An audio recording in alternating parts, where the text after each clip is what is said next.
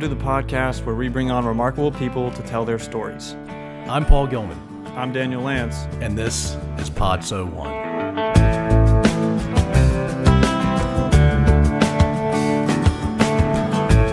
Rachel Adcock is a survivor of Hodgkin's lymphoma and the author of the book Pain with Purpose. Her experience with cancer, as well as a few other twists and turns, led her to write the book as an optimistic commentary on how difficult and painful situations in her life always ended up fulfilling a greater purpose. You can find the book Pain with Purpose on Amazon for exactly $8.03, and all proceeds go to the American Cancer Society. So here's Rachel. Rachel Adcock, welcome to Pod So One. Thanks for joining us. Well, thank you very much. I'm glad to be here. Yeah. Boom, I love it. Rachel is joining us because I know she's awesome, and I've known that for a while now. When did we meet? What year? Yeah, I was just uh, I was just thinking about what year that was. Maybe 99? Yeah, well, no, no, it would have been 06? yeah, 05, I'm getting 06, old. My- my probably years- 05, 06. My years run together. Yeah, It feels like longer ago than that. yeah. I feel like I've known you my whole life. Right. but Yeah. It's only been what maybe 15 years ish. It's something like uh, more than half of Daniel's life, so it's Well, that, been a while. that's a long time. I like it. You guys should just use like my life and my age as your metrics. yeah, we'll calibrate to that every time. Yeah. when we talk about age.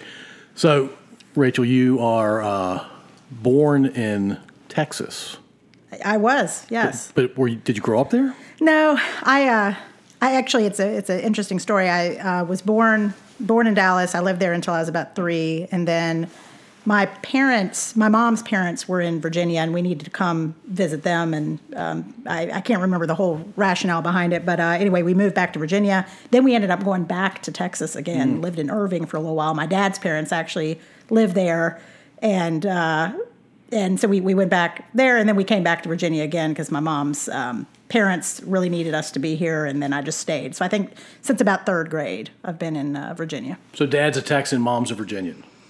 yeah actually my dad was born in los angeles uh, but my his his dad moved around a lot um, just because of his job and uh, he uh, ended up in texas at some point uh, i think because he went to college there so So, Irving, Texas, uh, the second time in Texas, and then when you whipped to Virginia, was that to Crewe?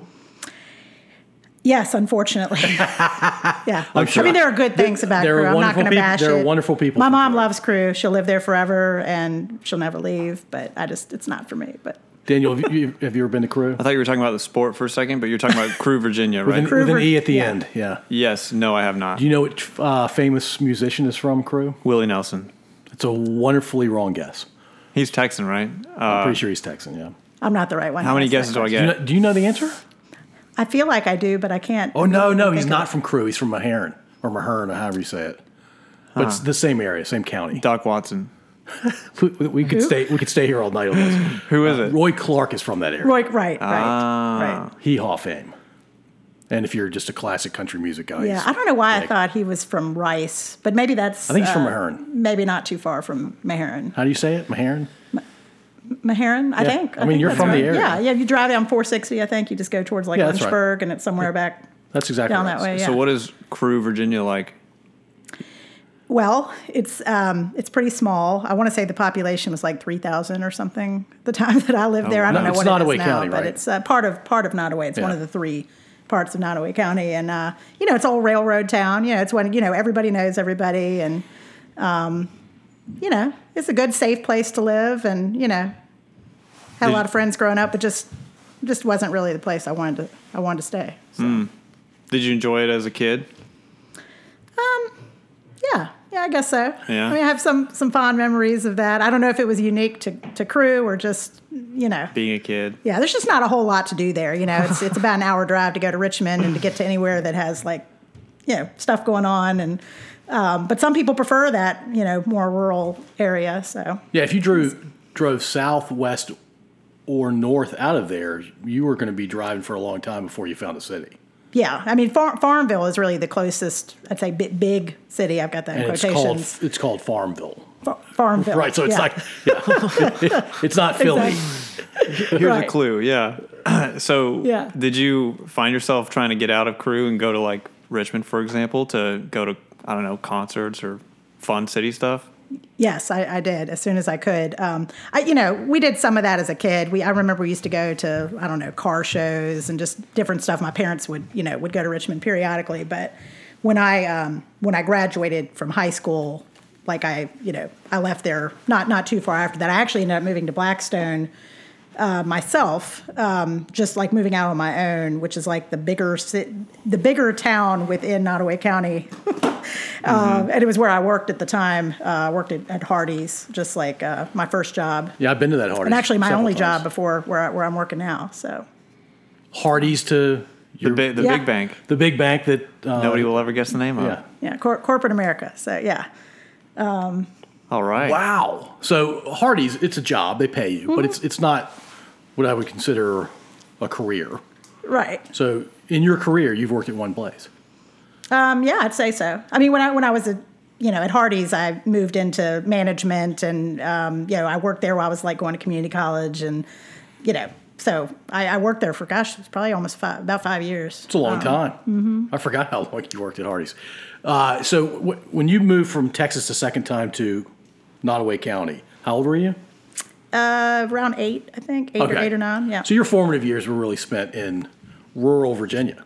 yeah. And when you say Blackstone was the bigger place to go, Oh yeah. if any of our listeners have been to Blackstone, wee, that, that I mean, it is sparsely populated. oh yeah. that whole no, area. Yeah, I mean the whole place, the whole area is pretty, uh, pretty small. So if you had time to yourself as a 10, 11, 12 year old, what were you doing? How did you spend your time? The main thing I remember doing is just being outside all day long and, you know, playing in, you know, the woods with my friends and in the creek and I don't know, just coming home dirty and I don't know, just doing stuff that kids used to do that they don't do anymore. Mm. Did your wish- parents know where wish you my kids want to do. Um, I mean, generally they knew I wasn't too far, but you know, I, I went to my friends' houses a lot. I, I didn't like to be at home as much. I like to kind of be out and doing things. So. Yeah. All right. Playing in the creek, as it were. For example, yeah. Yeah. Yeah. There- and are there- actually, I, um, well, as I, I got into being a, uh, I guess more of a teenager, I used to, uh, we had a pool hall that was actually down the street from where I lived, and I used to walk there um, pretty frequently and shot pool. That's one of my, one of my favorite, uh, favorite hobbies. Pretty good? I'm okay for a girl. Well, I don't know what that I, means. I think that means she's good. I think that means, yeah, I think she's uh, trying to. I don't know sucker if people who are good tell you they're good. I mean, Yeah. five years from now, we could be in a pool hall and, and Rachel's playing, and then she could sucker us. I'm, Yep. I'm okay. I'd say I'm okay. I wish I, uh, I wish I had taken it up as a hobby, and I may still one day, like you know, try to be in a league or something. I just never had time for it, and but that's how I got into it. Is the pool hall down the street. So Did you ever win any money playing pool? nah, never played for money. Really? Never. Always for fun. Oh. How many how many pool tables in this pool hall? I don't know, six, six or seven maybe. It was a pretty Okay. small place, but I mean, for for Nottoway County and for That's a Prairie lot of pool- specifically, yeah.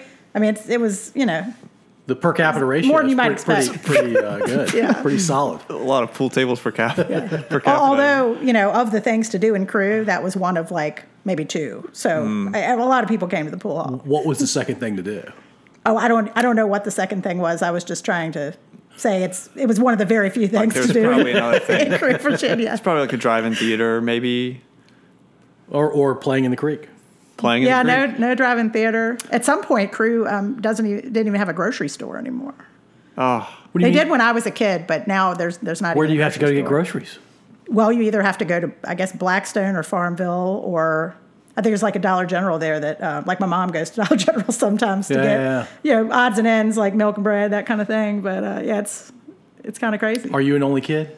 No, I have a, a younger brother, seven years younger. He actually lives in uh, Colorado. Oh, nice. Yeah, You keep in touch with him? Pretty tight with him? Um, here and there. I, I wish we uh, we were a little bit more connected, but Seven years is pretty seven years. Yeah. yeah, it was, it was uh, you know hard to keep in touch and have a lot in common with that much of a gap in between us. But um, you know, talk to him every once in a while. So how old were you when you left Crewe, Nottoway County? Um, I guess. Well, I guess when I completely left, like when I left to come up towards uh, more of the Richmond area, I was about twenty one. Okay. And you went to community college before that? Mm-hmm. Which one did you go to? Well, I went to uh, Southside Virginia Community College, and then I, I also went to John Tyler when I got uh, when I came back to this area. I had to divide it up um, a bit, uh, just with uh, well, you know, I mentioned to you that I had cancer. That kind of changed my direction and my path, and uh, why I why I actually ended up going to community college to begin with, because I was supposed to go to VCU, and I was ready the fall after my um, graduation to go there, and then um, my plans changed, and so that's. So you, you learned about you you got a diagnosis right after high school. Um, I, yeah, I got a diagnosis uh, r- right around the time I was graduating. I don't know if it was r- right before or right after, but it was, I, I believe, June of the year that I graduated. Yeah, so either So- days before, or days after. It sounds like. Yeah. And what kind of cancer did you have? Uh, Hodgkin's lymphoma.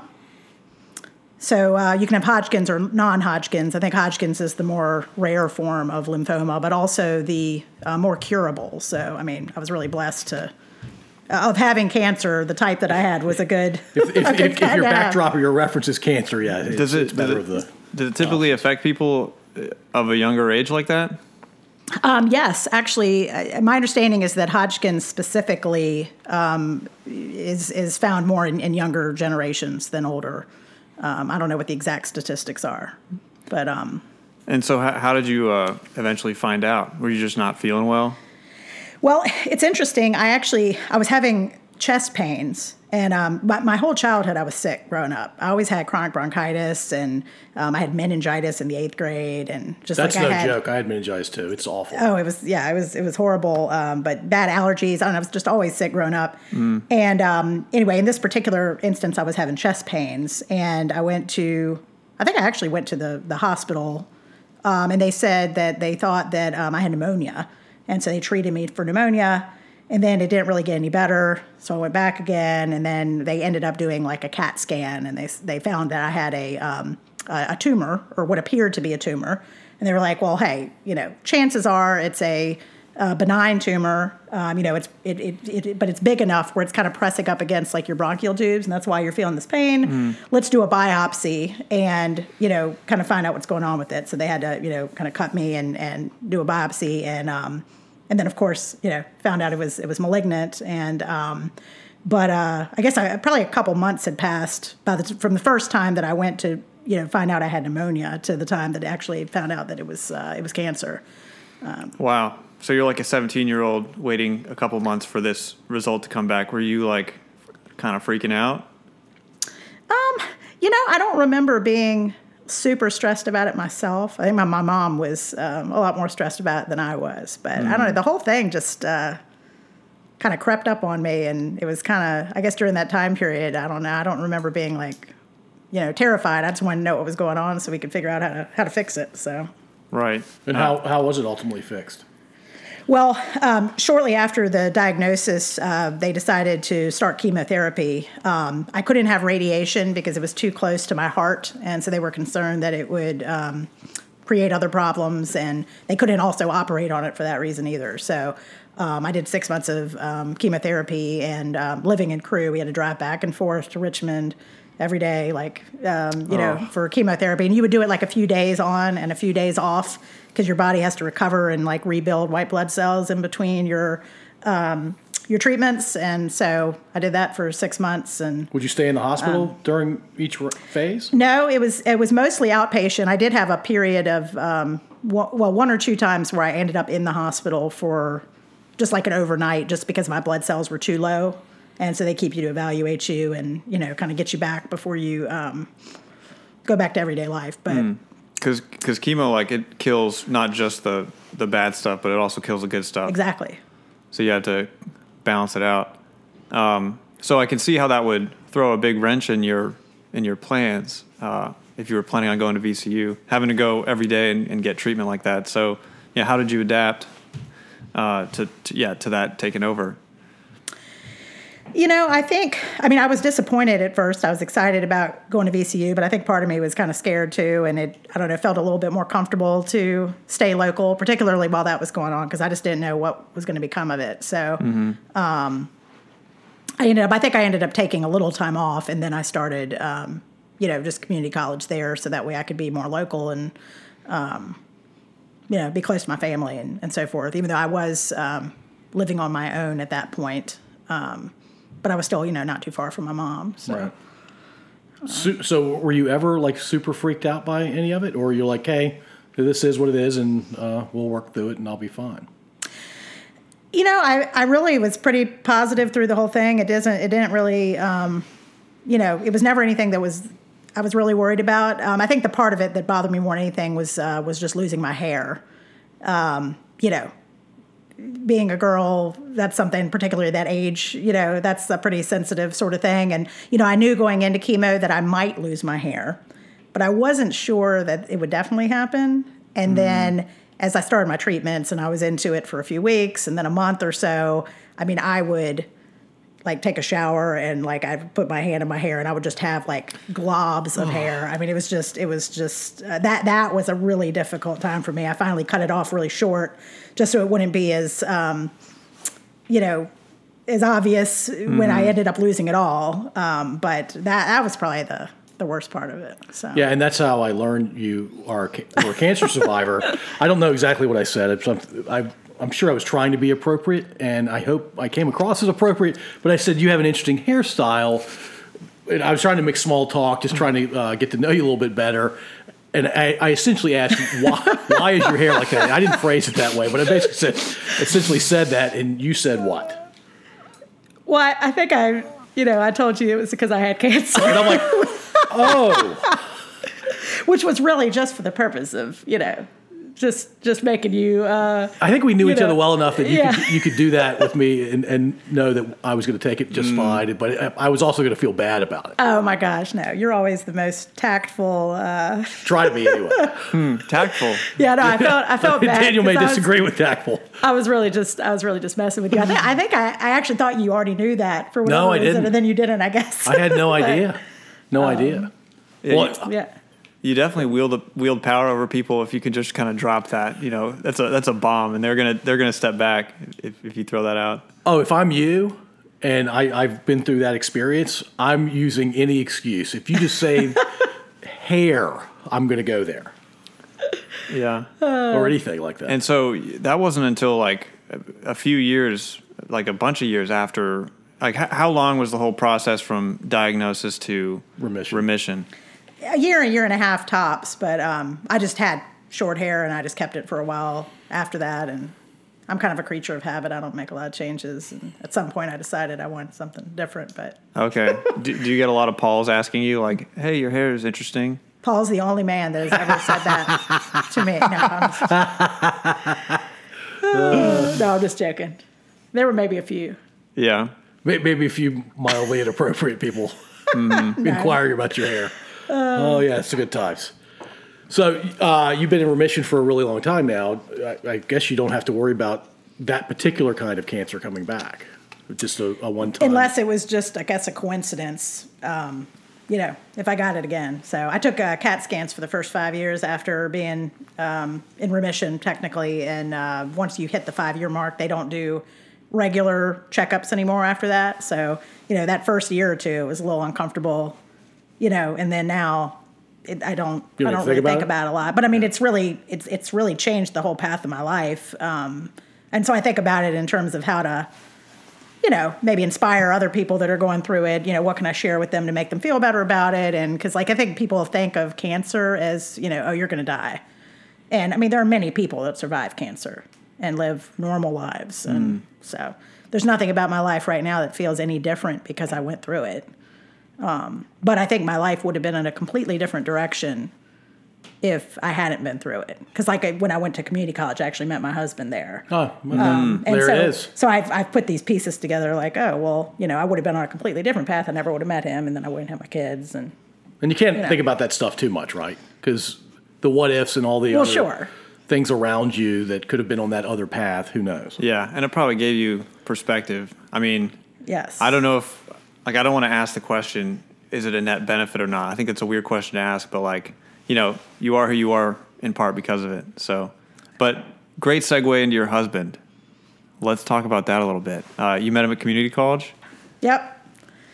Yeah, he was going through uh, an electrician program uh, there, and uh, and then I was uh, I was just taking some general study stuff. I was still trying to figure out what I wanted to do at the time, and uh, a friend introduced us, and um, and then we ended up running into each other at later at a later time, um, mm-hmm. um, actually at a at a club, Um, but I was like, hey, you're the guy that I met from community college. That's the electrician, right? And then um, it was kind of history from there. When you say club, Daniel's a millennial. He may not know exactly what you I, mean. I by think of like the, ntz, ntz, you know what I mean? it was a kind of a place like that, but it wasn't too far from Nottoway, so they don't have like the those places Mm-hmm. like in, in Nottoway County. So it was sort of like an in between kind of. So what is it? Like a in players between- club? In between, in between, like a square dance and like the kind of club Kind of like you walk into a place like that, and they might be playing like that kind of music, and then the next song might be some slow country song kind of thing, like Right. goes back and forth. Oh, I love that. you know, Wow. It wasn't like the flood zone or anything. Well, you probably don't even know what the flood zone is, Nope. Daniel. But Is that yeah.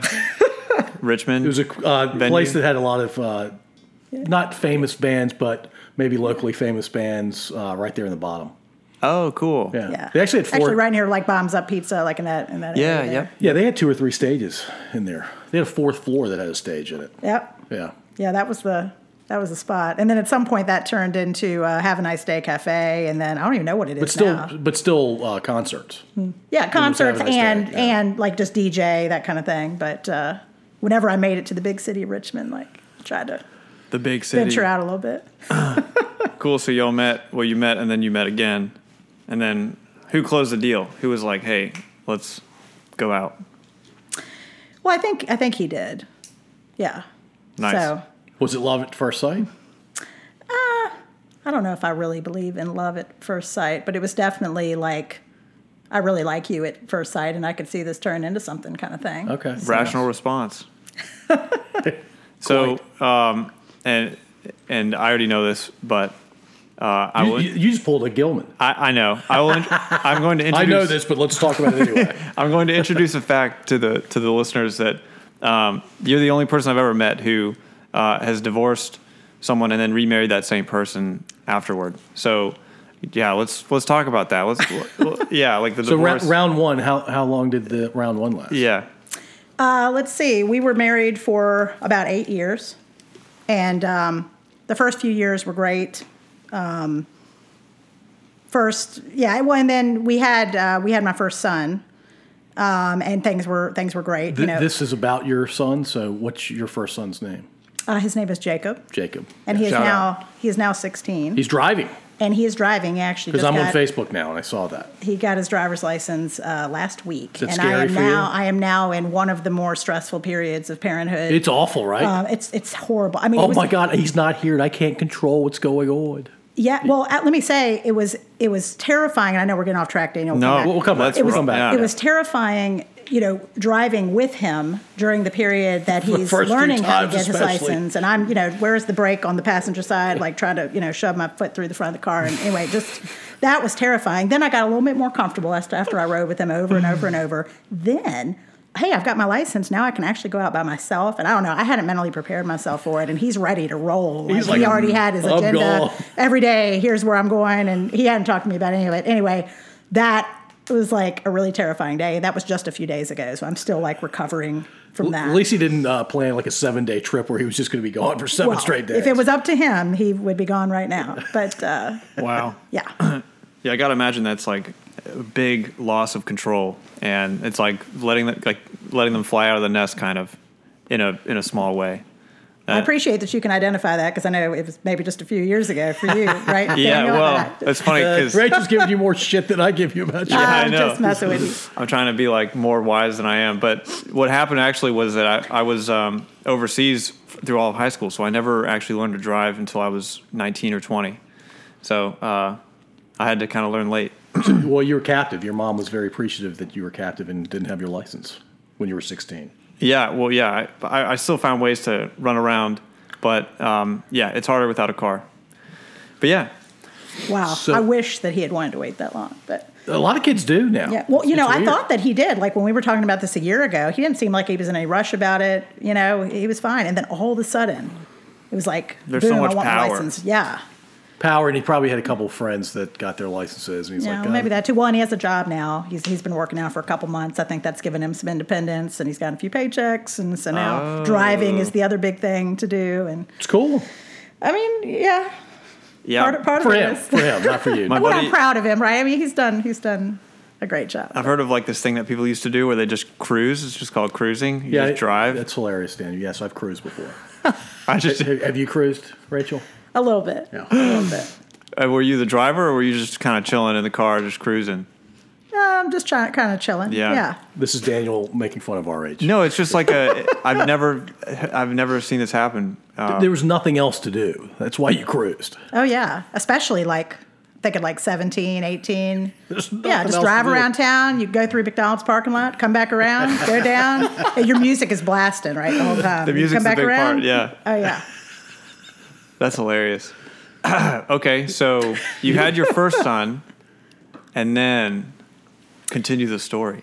Well, I'd say you know the first year or so, um, y- a couple years, we're we're still pretty good, you know, but it takes a big adjustment um, having uh, a child, you know. Uh, for I don't I know you're you don't know about that yet, Daniel, but soon I'm sure you'll you'll be able to One experience day. that. He'll, But ha- he'll have to be married. I think is the way. The, but you know it's a big it's a big does. adjustment to get through that and um, and then we we had my uh, my second son Tyler who was 13 who is uh, very into music um, and he he's playing bass guitar now. I know you were talking about you, you playing uh, a little while ago. Um, and uh, anyway things were things were good at first but it I think it- just the stress of having like both kids really was kind of taking a toll on us. And and I don't know. I mean we um, I don't think we maybe gave ourselves enough time to really mentally prepare for that, and uh, you know we were we were arguing a lot, and things uh, things had just gotten pretty tough, and we decided it was uh, it was better to better to be apart. So for each other and for the kids. But for, exactly, Yeah. exactly, yeah. So, um, so we divorced, and at the time, I thought it was the best decision I had made. I mean, as much as I loved him, and the first few years of our marriage were wonderful, it was like this newfound freedom, and um, you know, I. Uh, I was I was kind of kind of happy about it at first, and not having the stress of you know arguing and going through some of the struggles we were having. Uh, but then like reality set in, and you know I did the the single mom thing for a while, and you know having having two children and not having like a family together, uh, there there is a lot. I mean, I, obviously, um, when when I have them by myself, that's a lot of extra you know work that we were sharing before, but also just sharing the joys of having a child and being able to share that with each other and you know those years. And so we were um, we were apart for uh, about six years. And how old were the kids like in that six year span? Uh, so they were one one and four to start with. So Okay. About seven and ten when we when we remarried. And were they just staying with you, or were, were they going back and forth? Uh, they were going back and forth, um, which which also you know makes it tough. You know, the letting the go and keeping up with the schedule, and you know you have the different the different um, activities and stuff that uh, you know that come up, and coordinating to make sure that you know the parents are there to see what's happening, and you know I don't know, it's just all these added stresses that come with that situation, and different different parenting styles too, and usually the blend of parenting styles ends up being the better answer versus one or the or the Exactly. I mean, I think I think both you know both parents play a critical role in you know the development of, of kids, and when you're trying to do that and you're apart, and um, you know, I mean, I'm I'm I'm blessed that you know that he was still involved during that time period. I know many women you know do it completely on their own, and um, you know, I know it's an added you know something missing obviously in a child's life to not have their, their dad involved so i mean i'm, I'm thankful for that for sure but um, you know if, if you were to ask me at the time you know when, when we had first split up like if things would have changed down the road i would have had no foresight to that like i would have thought we would have been like that forever so Wow. at the time i was really i was thankful for that Yeah, yeah. So now, now you've been back together uh, for six years ish. Do you just when people ask you how long you've been married, how do you answer that question? I always struggle with that. So, yeah, somewhere in the neighborhood of 14 years. This December would actually be our 20th. So do you Oh, tell people wow. nineteen? No, I, I subtract that time period. So, uh, August 3rd is our new anniversary um, coming up, and that's, uh, I just, you know, add the two together. And so that'll be our six years. And then 14 if you add the two. But, you know, I, I've, know, I've heard of a few people that have gotten married and remarried like two or three times. And like I don't know how they do it. I can barely keep up with Is there is there It's a simple blo- math? But I What? don't know. I Is there a, is there a blog or something for people that are remarrying the, their first sp- spouses?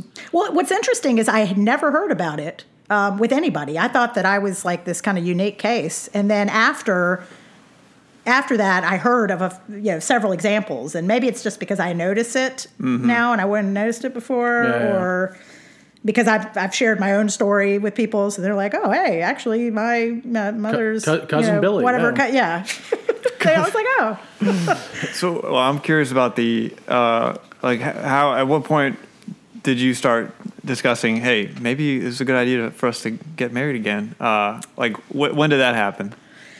Well, um, it's interesting. So, like the first few years, again, like we, I mean, we we tolerate each other, we communicated, but that was it. Like we didn't have really You were co-parenting, any, any relationship. That was it. It was just if any if we had to talk about the kids, otherwise no communication. Um, and then I guess you know a few years in, like we started to interact a little bit more cordially, and it was sort of this gradual thing. And then um, one year at Thanksgiving my mother suggested that we in, we invite him over for um, for Thanksgiving dinner, which you know, which he had first mentioned. I was like, why? Like, I mean, it'd be nice for the kids, but I don't know. It just seemed really awkward to me, and I was I was opposed to it. And then then I finally just decided, okay, you know, that's fine. I mean, I didn't even know if he would be willing to come, uh, but he did, and um, so we we uh, you know we had a nice nice dinner, and there was some connection like that evening that I hadn't really felt before, and um, we we just started kind of reaching out to each other after that, and and then um, I guess about I don't know three or four months in, decided to go ahead and get remarried, and Wow. so. And was it different? And you said like there was a connection. Is it different from the first time around? Um, yeah, I would say it was different. Um, I mean, the same in that, like, we have a lot of stuff in common that we, you know, connect with each other about, and you know, like, Like all that was the same. It- Yeah. Well, and but I mean, like the kind of music we like and um, things we like to do, shooting pool, like just Yeah, things that yeah. we, we like to do together. But uh, I don't know. It was a, it was a change that I saw in him, and um, I think the primary part of the change, and this is where the um, I, I'll throw like kind of my God story into this. Um, he had he had shared with me around that time that while we were apart, he had he had found God and had really um, really started to change his life for the for the better. And I, I saw I saw that in him. Like it was a very different. Um, it, it was just it was just he was a different person than the person I knew before, and I felt like there was really some sort of a transformation. And what was really um, awesome about that is I I had also. So, when, like when I was a kid, I used to um, used to go to church, and I feel like I, I was um, saved, um, had accepted Jesus in my life when I was about fourteen.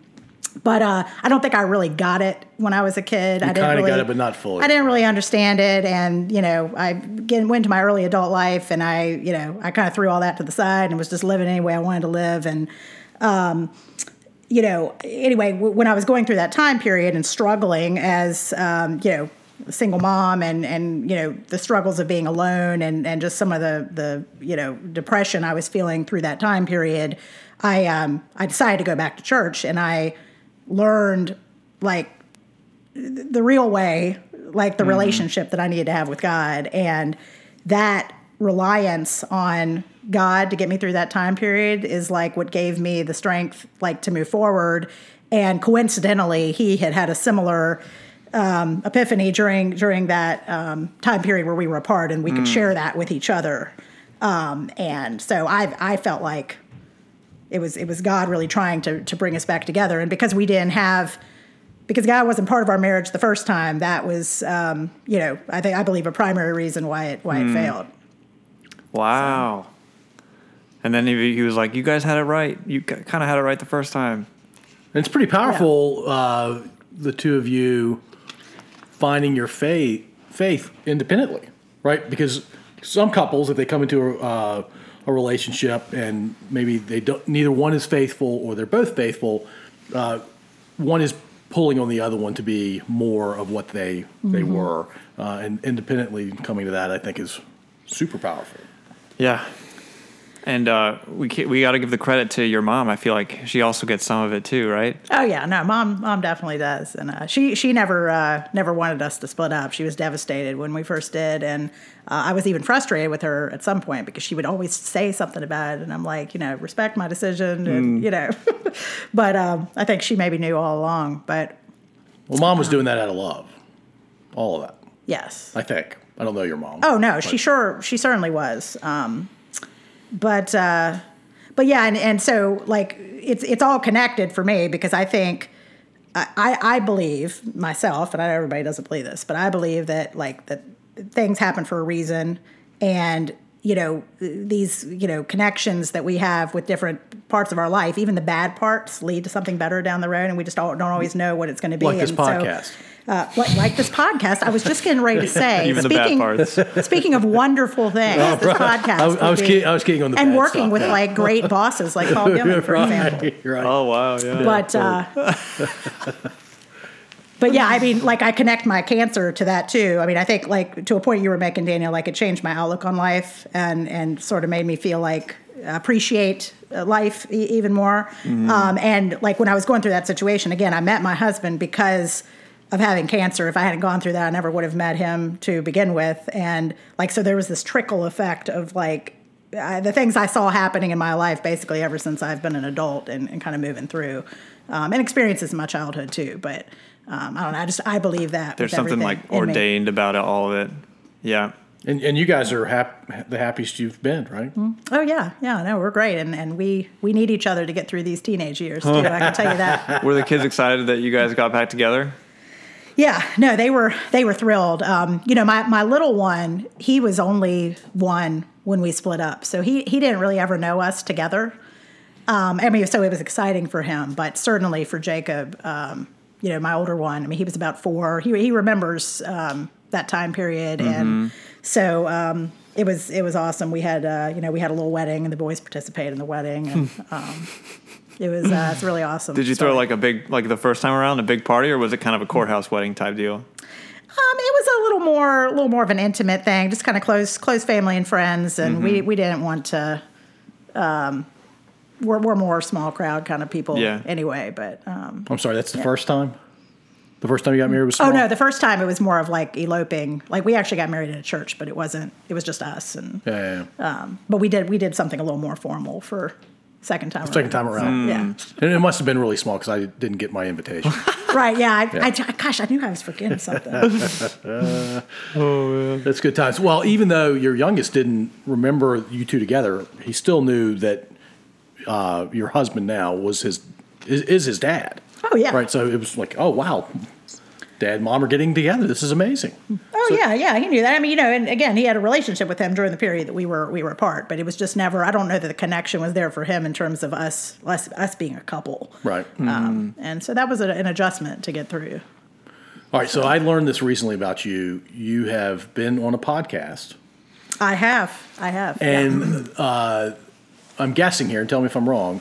The driver of you being on that podcast is you are a published author, which I, or is that not why you were on the podcast? Was it to talk about the book and everything associated with the book? Was that? yeah, I, that was the primary reason. Yeah. So tell us about your book, and then we'll come back to the podcast. Okay. Yep.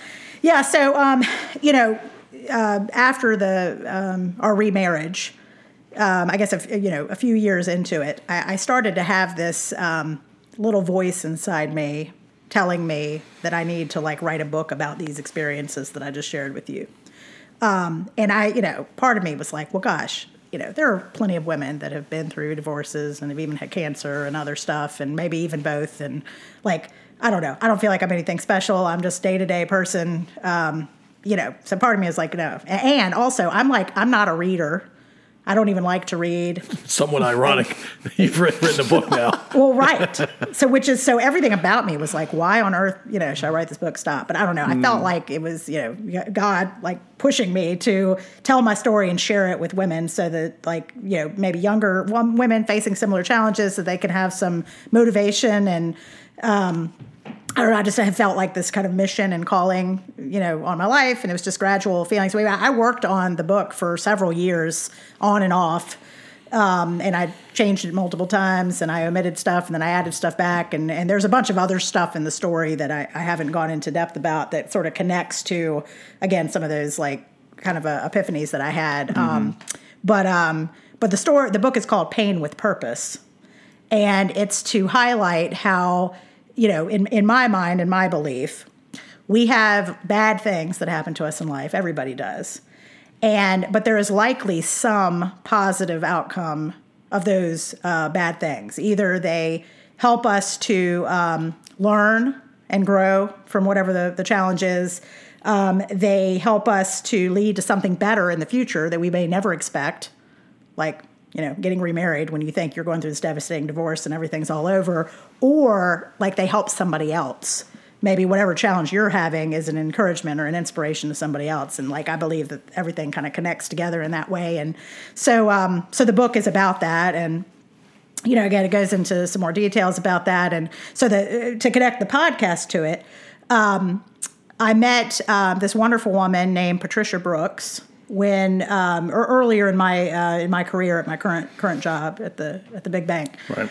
and um, we we hadn't been in touch for a while. We we had disconnected, and then I I um, I don't know. At some point, I connected with her again, and I learned that she had moved to France. And it was this big, bold move that she made, where she said, "Hey, I'm going to leave my corporate job. I'm going to, um, you know, I have this dream to." To live in another country, and, and France in particular, and I'm just going to drop everything I, I know about here and the comfort of my life, and I'm going to go and move to another country and start fresh. And um, she wrote a book about it called Growing Bold. And, you know, it was about how our lives, um, you know, you only live once and, and time goes by quickly. If you have something in your life that you feel like a calling to do, you know, you need to move forward with it and how to give like people the courage to go ahead and make that step and do it. So um, I learned about her book and I talked to her and then I learned later she had started a podcast to, you know, to, to write about, um, you know her experiences in this journey that she went on, and there were there were a few other pieces to it too. And anyway, she um, she invited me to be part of her bo- podcast because she she really inspired me to move forward with the book because I was I was really on the fence about it, and several times I just said forget the whole thing, and I just you know scrapped it, and then. Um, you know, I, I had a few inspirations, but she was she was definitely one of them. Why why why were you thinking about not publishing or not finishing it? I don't know. I think just um, you know, it's a bit uncomfortable sharing your personal, uh, you know, de- details, uh, you know, in such such depth with you know with well with people you don't know, but I'd say more more so people you do know. Sure. like my Yeah, goal, yeah. my goal is to get this book to like a bunch of people that I've never met and, and never will meet. but obviously, a lot of people that I do know obviously are, are going to read it too, and they have, and uh, you know, so there's a bit of discomfort about that, and um, and also just maybe like maybe it, it resonates with me. Maybe I see the way the pieces have fallen together and the way it's changed my life. But like others might not feel the same. They're like, God, I just wasted my time, and uh, you know, what That's Rachel, who's Rachel think she is? I, I don't know. I just you know, So natural- is, to- natural to, doubt self-doubt. yourself Yeah, and to sure. kind of you know, so But normal stuff. Yeah, I, I think everybody goes through some of that. Uh, Dan, Yeah. Daniel's trying to quit this podcast. well, I was getting ready to ask, I did would- you ever doubt the podcast, or did you just like, Daniel knows go I've, all in? And, I have never doubted. so we have this little thing that we do. I don't know that we've ever put this on recording. No, nobody knows about it. I, I live in a one to ten world. Like I, I can feel a one and I can feel a ten. Daniel would argue that I live around eight or nine most of the time. I, I try to live around eight or nine for sure. Yeah. Daniel's uh, range is three to six, and so his average is around four and a half. it's right in the middle. It's almost it's a little below. Uh, it's like the a five. pessimistic middle. Yep. Yeah. Well, I mean, Re- you're close re- to the middle. realist, maybe, or Yeah. I don't know. I mean, I, I yeah, I can usually tell where between eight to ten Paul is by the first few words of our phone call. if he's like, "Guess what?" then I know he's like he's scaring ten at that he's in, point. in the A plus. Yeah, yeah. Well, but but Paul has the ones and twos. Sure. He just doesn't make those visible necessarily to I you usually, or I- others. I usually hide those. Yeah. Yeah. Very insightful. Yeah, I, I've told you, I, I live one to ten. a I just, hunch. I just show One to ten, not eight to ten. My my six to ten is more obvious than my one to five for sure. Yeah. No, I like to keep tempered expectations, and I there's a lot of self doubt. Yeah, but I think that, uh, and also, I mean, writing a book and like really just laying yourself um, and your epiphanies and your experiences bare for the world to see. I think that there's it would scare the crap out of me because there's so much vulnerability required and I could I would just picture being at like Thanksgiving and like my random cousin being like, "Hey, I read that chapter where you like told us about I don't know, like something really deeply embar- like not embarrassing personal but just anyway, yeah, yeah. yeah. So I, it's like it's incredible um, that you you know you put that all, all that vulnerability out there. I think that that's like there's a strength in that. So you know even through the self doubt. Are you glad you did it? No, I am. I you know I felt this relief when I did it. Like this is what I was supposed to do, and I did it. If people don't like it, you know, not everybody's going to like it. That's okay. Yeah. But I feel like I did. You know what I what I set out to do. I don't have plans to do any other book though because I'm not a writer, and that was a really Or, or a reader? really involved, Or a difficult reader. thing to do. But uh, but uh, yeah, and- and I share like several pretty other pretty deep things, which I'm not sharing with you guys today because like I don't. You know, it's it's more of a hey. If you read the book, you'll find out. Can we? Can you, so you're teasing our listening audience, and, and you're also assuming that we can't handle. Well, you might depth, you might maybe. realize after you read the book why I would have I would have been apprehensive about publishing the book. That's all. Okay, yeah, that's fair. So all right, good. I mean, even to talk very generally about just you know getting divorced, getting remarried, and like some of the details of like my cancer and some other stuff that I go into is you know it, that's still sharing, but there's there's like a bit of a a deeper deeper level there too. Well, okay, So. Paul right. that has- was a good. That was a really good tease. We're we're learning or we're trying to learn how to tease. We're not very good at it right now. Yeah, I was just gonna say Paul. Paul has trouble reading in general, so I don't think you have a lot to worry about there. Yeah. Well, I mean, part of the issue is uh, like if I'm going to learn about your story through the book, Daniel's probably going to have to read it to me. And then I get stopped for all the big words, but Yeah, if Daniel says a three syllable or more word, then I, I give him crap about it. Okay, well you don't have to worry about those words in my book. It's so. nice. All right, there we go. Part of the reason Rachel's on this podcast. I like I like I to, it. It's my language. I like to keep it simple. I don't like all the fancy stuff. Although you break out the big words every once in a while. not Paul. relative to Daniel. I don't. I used to think, man, that Paul Gilman has such a wonderful vocabulary. and, and- and then you meet other people, and you're like, no, that's not true. Obviously, I think you talk yourself down. Uh, It's all but- good. So the book "Pain with Purpose" is the name by Rachel Adcock. Uh, the I like the concept a lot, and I think that Paul and I have talked about it before. I think you know suffering or going through a trial out of which you come out the other end stronger. It's like a ta- it's classic like hero's journey stuff. Just you got to go and face the dragon to get the gold. Like I really love I love that, and that's what I that that kind of thinking is what I use to motivate myself through times of of difficulty. So yeah, I think part of the difference, one of the things that Daniel does is he tries to find situations where he can, I, I excuse the term here, but force the struggle, manufacture the struggle. manufactured struggle. And I, I think in, in I don't think anybody would ever say, "Hey, where do I sign up for cancer?" or "Hey, where do I sign up for marriage, divorce, and then remarrying the same person?" But the the spirit of what we're talking about is the same. Struggle struggle does lead to positive things, if, if nothing more than you you learn. From. well, and for the person Yeah. that's in it, like they they can identify with it. For for somebody that you know hasn't really had many struggles, it may be hard for them to really understand if they haven't been through it. But yeah. um, but yeah, and there there are other people that like feel that way. I actually had first named the book "Everything Happens for a Reason," and they're like. 40 other books named Everything Happens for a Reason, or I don't know exactly. Everything Happens how for a. Reason, number But I was like, oh my God, like I put all this thought. I mean, not that Everything Happens for a Reason is like a, a, you know, real unique sort of name, but I don't know. I guess I just didn't think there were like that many people that really thought that. And there's a bunch that were. So um, there is another book similar to Pain with Purpose. But it's not exactly the same, so I think I'm I think I'm the only one With that title? or really, yeah, really, really close to it. But I was like, man, I hope because I, I don't know, I don't know where the idea came from, but I was really excited about it. I thought it was more a little more power, a little more umph to it. The you current know? ti- the current title. I yeah. like I like it a lot. Well, and even Yeah, so- even if there are other books named Pain with Purpose, it, there's nothing Pain with Purpose by Rachel Adcock. That's right. right. And if somebody else has even my name without the book title, like that's kind of odd. Although there are a bunch of people with the name Adcock. I Yeah, learned there about are. that a lot too. I'm like, where?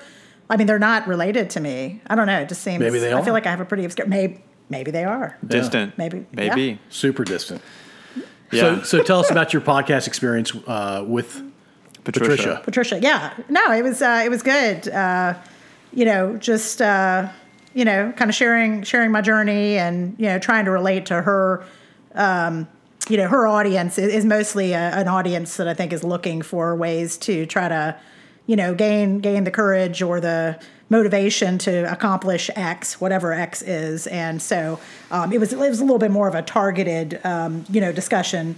Um, but uh, but yeah, it was good, and I really enjoyed it. I, I didn't really think I would like a podcast. I, I say I like it better than like I like the fact that it's not on video. I like that part about about the podcast, but I have trouble myself actually listening to podcasts because like my attention span is is like five minutes long. So Yeah. um, I had even asked Paul. I was like, I had I'd seen you know a few of the uh, Pod So One podcast, and and like I was like, man, they're like two hours long. They Do y'all really talk for like two? I don't know that I can really like hang on that long. Our, our, our longest uh, recording, uh, well, we didn't record all this, but we Oh. spent seven and a half hours with one guest. That was, that was a solid work. Not in one sitting. Yeah, one sitting. In one sitting, you Well, sat here in these chairs. we had for breaks. seven- Well, it was not here, but yeah. It's all Yeah. It's all good. you took like a 15 minute break and then came back and Yeah, back to the audio thing. Daniel and I uh, picked this format because we have audio faces.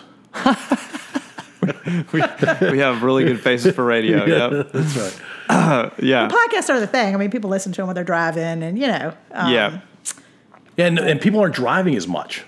Right. Yeah. If it's the only thing you're doing, like just pressing play and staring at the screen, like, I- yeah, it's probably not going to hold your attention that long. But if you're folding laundry or cooking or driving, you know, Right. it's uh, it's like a little fun thing to have on in the background.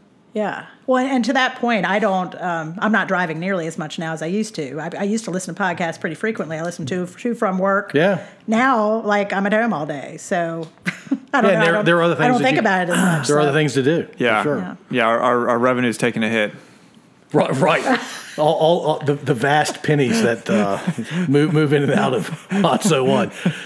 Uh, so is Patricia still doing her podcast? She is. Yeah. Why don't you hook us up? We'll be on her podcast together. Yeah. We can I'd, I'd inspire. love to. We can inspire people to Start their own. to start their own podcast. yeah. Or she can inspire course she- people to move to France. yeah. I'd love to connect you guys. I'll. uh We really, love we love that. We'd love to have her on too. Okay. Yep. Yeah. Yeah, she has the. Uh, it's called the Courage Catalyst. Is her um, her? Uh, well, I guess it's her, her business, but uh, she has a pay a website and then um, the uh, the podcast that's connected to it. So Nice. That's a good name.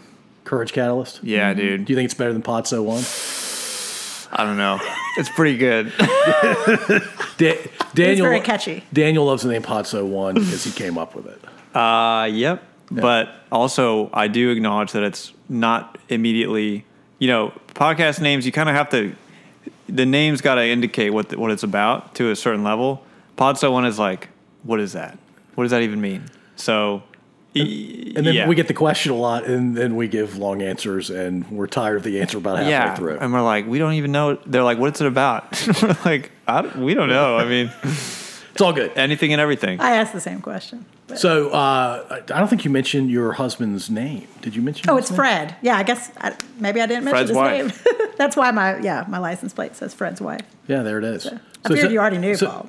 Uh, well, our listeners don't. Think, Rachel. No, I know. I'm just messing. Uh, so tell us about Fred. Tell us more about Fred than what you've told us thus far.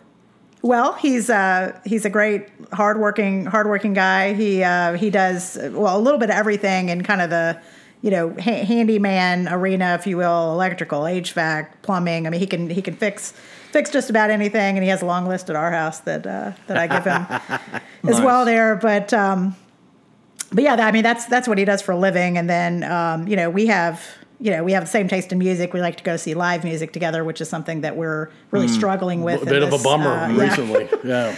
This uh, situation we're in right now. But um, but yeah, you know, music, again, shoot, shooting pool. Um, we really have just a lot of the same, you know, interests and and you know philosophies and just uh, you know, Right on. I don't know. I think we were we were meant to be meant to be together. So Yeah, right on. That's awesome. Uh, tell us about Jacob.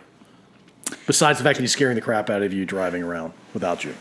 Yeah, Jacob is uh, he is a he is a character. He's got his own uh, style that he's developed over the last year or so. It's kind of a I wouldn't call it uh, maybe to the extreme of like goth, but he has like uh, longer hair and he actually just dyed it, and he's got earrings. And, He's being I know, independent. He's being his own kid, yeah. yeah, we, we used to call that emo uh, back in the day. yeah. What does that even mean? Emo? I, don't, I don't know. Well, actually, emo, emo is. I almost said emo, but I was like, oh, they probably won't know what emo is. But I, I should maybe thought. maybe Oh. you Da- would- Daniel's Daniel. only So, a uh, few years older than. Goth is like way more intense than emo. Yeah, when- yeah. when I was a E- emo is actually, I think, what he's considered to, to be is like. It's a tamer form of like Yeah. li- he listens to like Green Day and uh, and My Chemical Romance and like Yeah, he, he loves uh, he loves like alternative rock. He loves hip hop music too. He likes a little bit of everything, but yeah, Nice. loves uh, loves music. Was never a sports guy. We tried tried all the sports growing up. Was never really interested in it. He did wrestling for a few years, but he, he's just not not made for uh, for sports. He's gotten into skateboarding uh, recently though. Oh, That's that's kind of a new new thing for him. But uh, he's just kind of a he he mixes it up and has a bunch of different interests, and uh, he's extremely talented in uh, making beats. Like on his Oh. computer, he can Oh, make okay. like amazing. I mean, I seriously think he could be professional with it, and uh, cool. so. Yeah, and he, and it sounds like he enjoys doing it, right? He does. Yeah. Yeah. no, he's uh he's just an amazing kid. He's got a big heart and he's you know, he's a teenager and you know, there's the struggles that come with that. Definitely the Yeah, I know. I, I know what you're talking about. independence uh me too. yeah. Right. Well, I know because it's, you know, because again, pretty because recent. seven years ago you Yeah. were a teenager. Yeah, and then you're younger. You said it was he was 13, Tyler. Tyler is uh, is 13. Tyler is my sports guy though. He uh well, he loves all sports, but like football and basketball, probably his, his favorite ones. Uh, he um, is also very musically inclined, but not uh, really with like the beats and stuff. He sings, and uh, he has actually made a few songs recently that he's recorded. He's actually he and Jacob have collaborated a little bit on a couple Nice. of songs, Wow. but then they got an argument, and then that just kind of got squashed. but uh, he loves to sing. He loves to act. He's been in tons of plays, and he's just a very wanting to be in, in front of an audience. And uh, you know, he's very extroverted. Jacob's very introverted. They're they're really like night and day in, in many ways. Um, but uh, aw- awesome kid. Both Yeah, in, both they- in the music. Do they get that from mom or dad or neither? Well, they get it more from their dad. Um, he he has some. I mean, he doesn't really play instruments, but he has like a really good ear for music, and he. Um, I don't know. I think they get it. They get it definitely more from his side. I don't have a musical bone in my body, but I love music. So What kind of Yeah, so- what kind of uh, concerts did you guys go to before the Rona hit? Oh man, a little bit of everything. We uh, well, probably one of the more recent and enjoyable concerts was the uh, the Foo Fighters. We're both big big Foo Oh, Fighter fans. cool. And uh, Does that mean Nirvana as well, or really just Foo? oh no, love Nirvana too. Uh, uh, Fred actually saw Nirvana um, uh, some time ago. I was like, man, I wish I wish I Mm. could have Yeah, couldn't have gone to that. But yeah, But you still it's a big Dave, Dave Grohl. Grohl fan. Yeah. Yeah, Grohl's he's amazing. He's a pretty talented cat. he is. Oh yeah. No, this is one of the best ones I've been to for sure. Wow.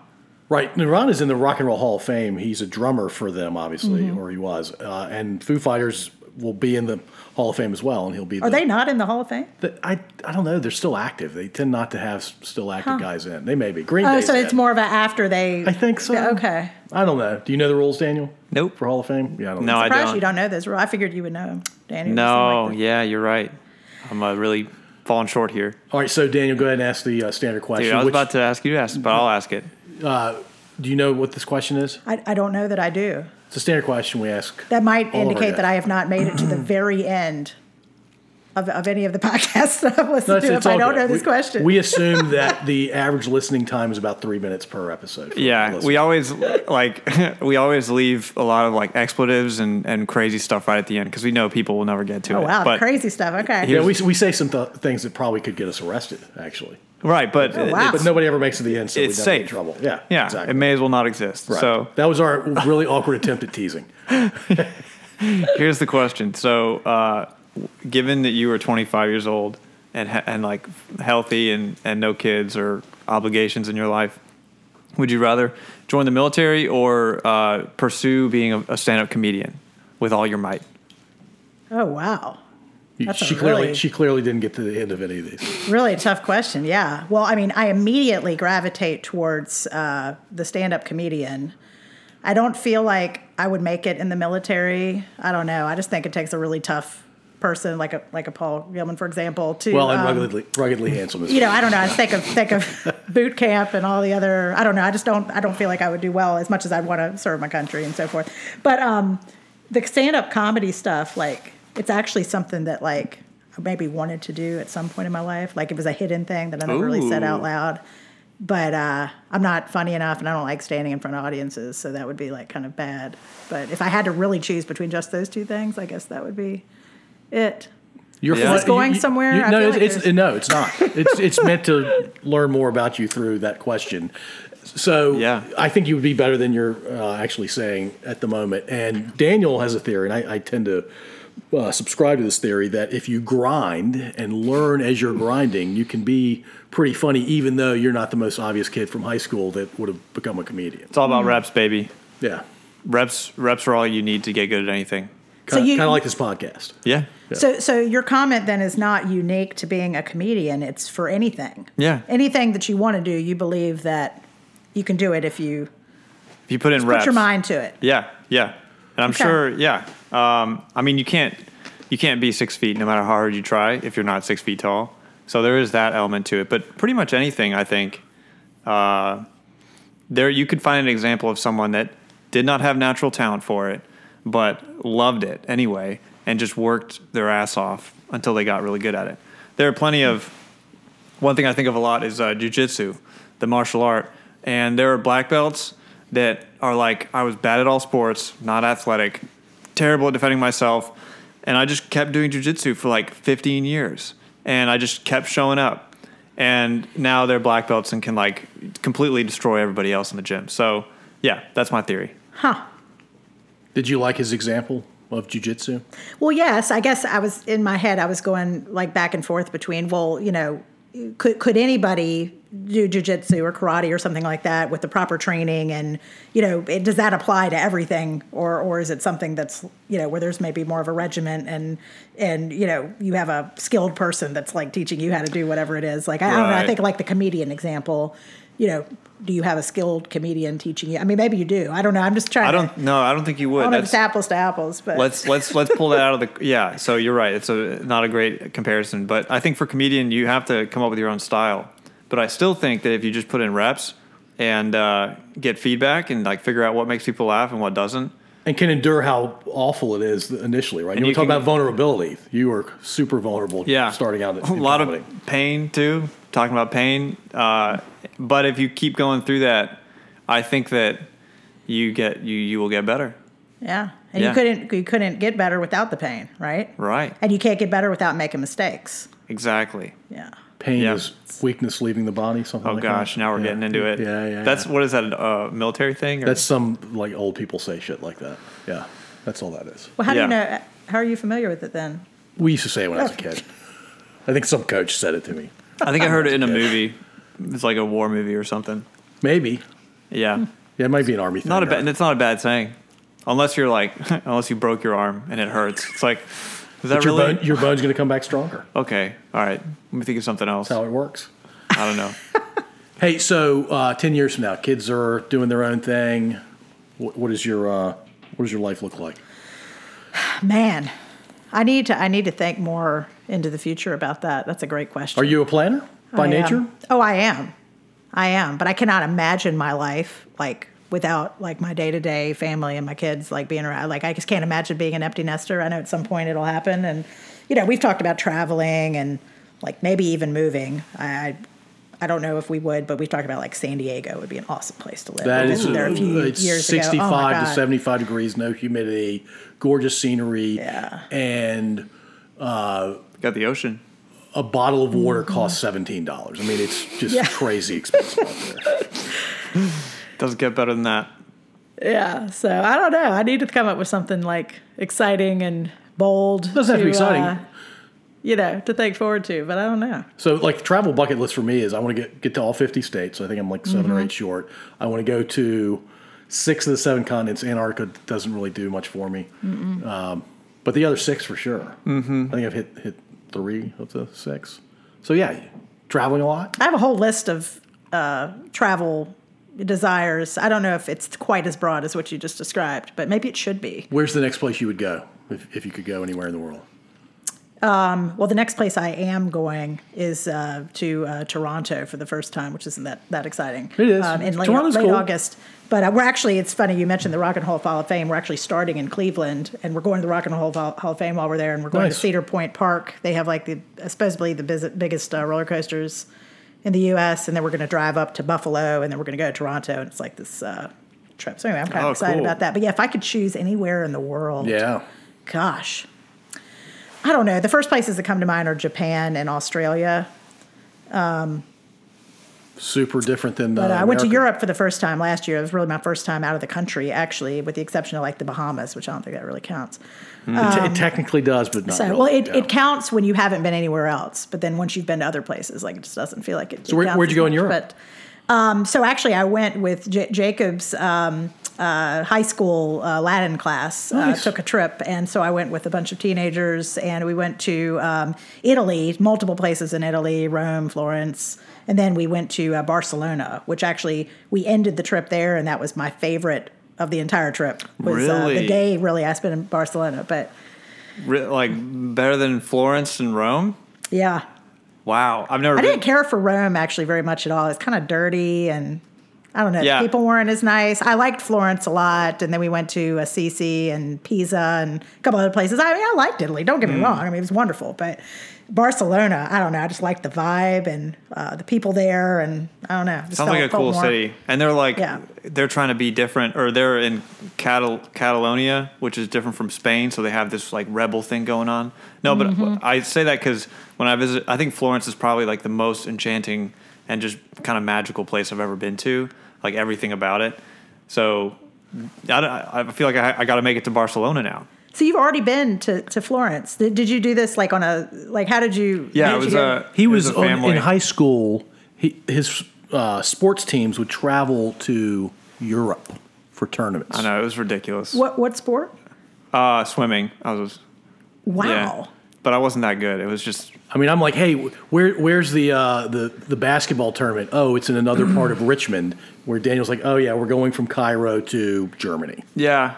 It was a weird. Yeah, like when when I was your age, I, w- I couldn't even dream of like a trip like that. So- Yeah, She was she was pumped to even into your Richmond. current age, not certainly not as a teenager. right and this is why like this whole manufactured suffering thing is like a, a part of of me is because i think i kind of had it really really great and easy uh, but so the the florence thing is that um, when i was like i think 18 or 19 we still lived in in egypt and so italy's like not far away so we just did a family christmas trip in uh, florence and rome and florence was just like it was just mind-blowing it's just so amazing Do you know where my family did their Christmas trips?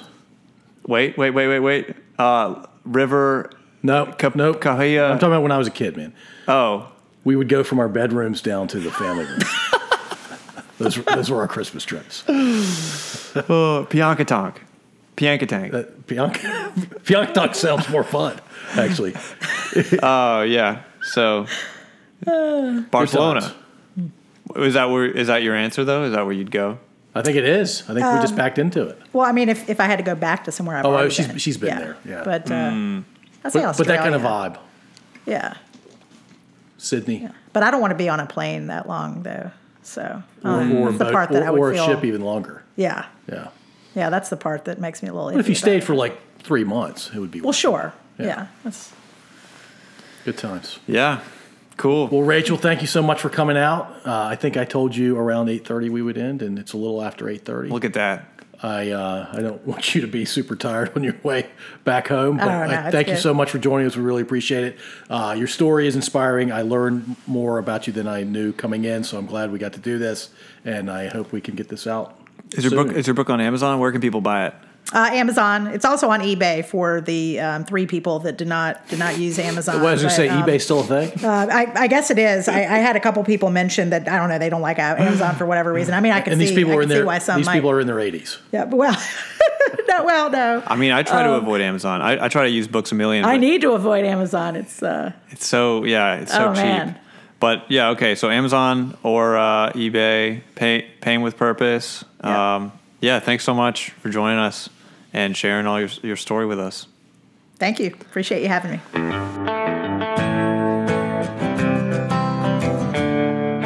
If If you enjoyed this episode, feel free to subscribe through whichever app you're using.